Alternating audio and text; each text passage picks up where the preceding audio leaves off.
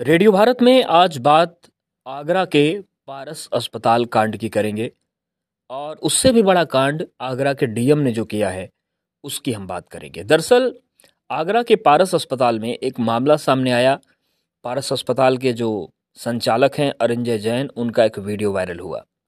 उस वीडियो में अरिंजय जैन ये कहते हुए नज़र आए कि ऑक्सीजन की कमी चल रही थी, उसमें हमने ये देखा कि किसको ज़्यादा ज़रूरत है, किसको कम ज़रूरत है।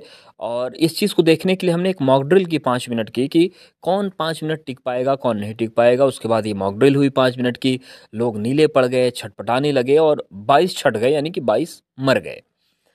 बड़ा बवाल बचा सियासी तौर पर भी हंगामा हुआ। राष्ट्रीय स्तर के नेताओं ने इस पर ट्वीट किया। मुख्यमंत्री ने सख्त निर्देश दिए कार्रवाई के। विपक्ष ने भी मोर्चा खोला, लेकिन हुआ क्या? हुआ ये कि आगरा के जो डीएम है प्रभु नारायण सिंह, उन्होंने आगरा के पारस अस्पताल को इतना बड़ा मामला, इतना वीडियो स्पष्ट आने के बाद भी क्लीन चिट दे दी। और सबसे अहम बात की जिस जाँच की बात कही जा रही है, उस जाँच में जो लोग पीड़ित पक्ष था, उसका बयान नहीं लिया गया, जबकि कई जो पीड़ित थे वो सामने आए थे इस बात को लेकर कि हाँ गड़बड़ियाँ थी, वहाँ पर मनमानी हो रही थी।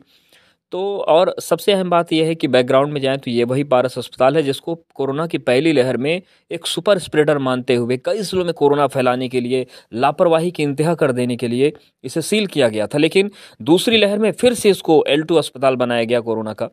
और अभी एक मामला और सामने आया है कि बिना अग्नि अग्निशमन विभाग की परमिशन लिए ही ये अस्पताल कोविड की व्यवस्थाओं को दे रहा था।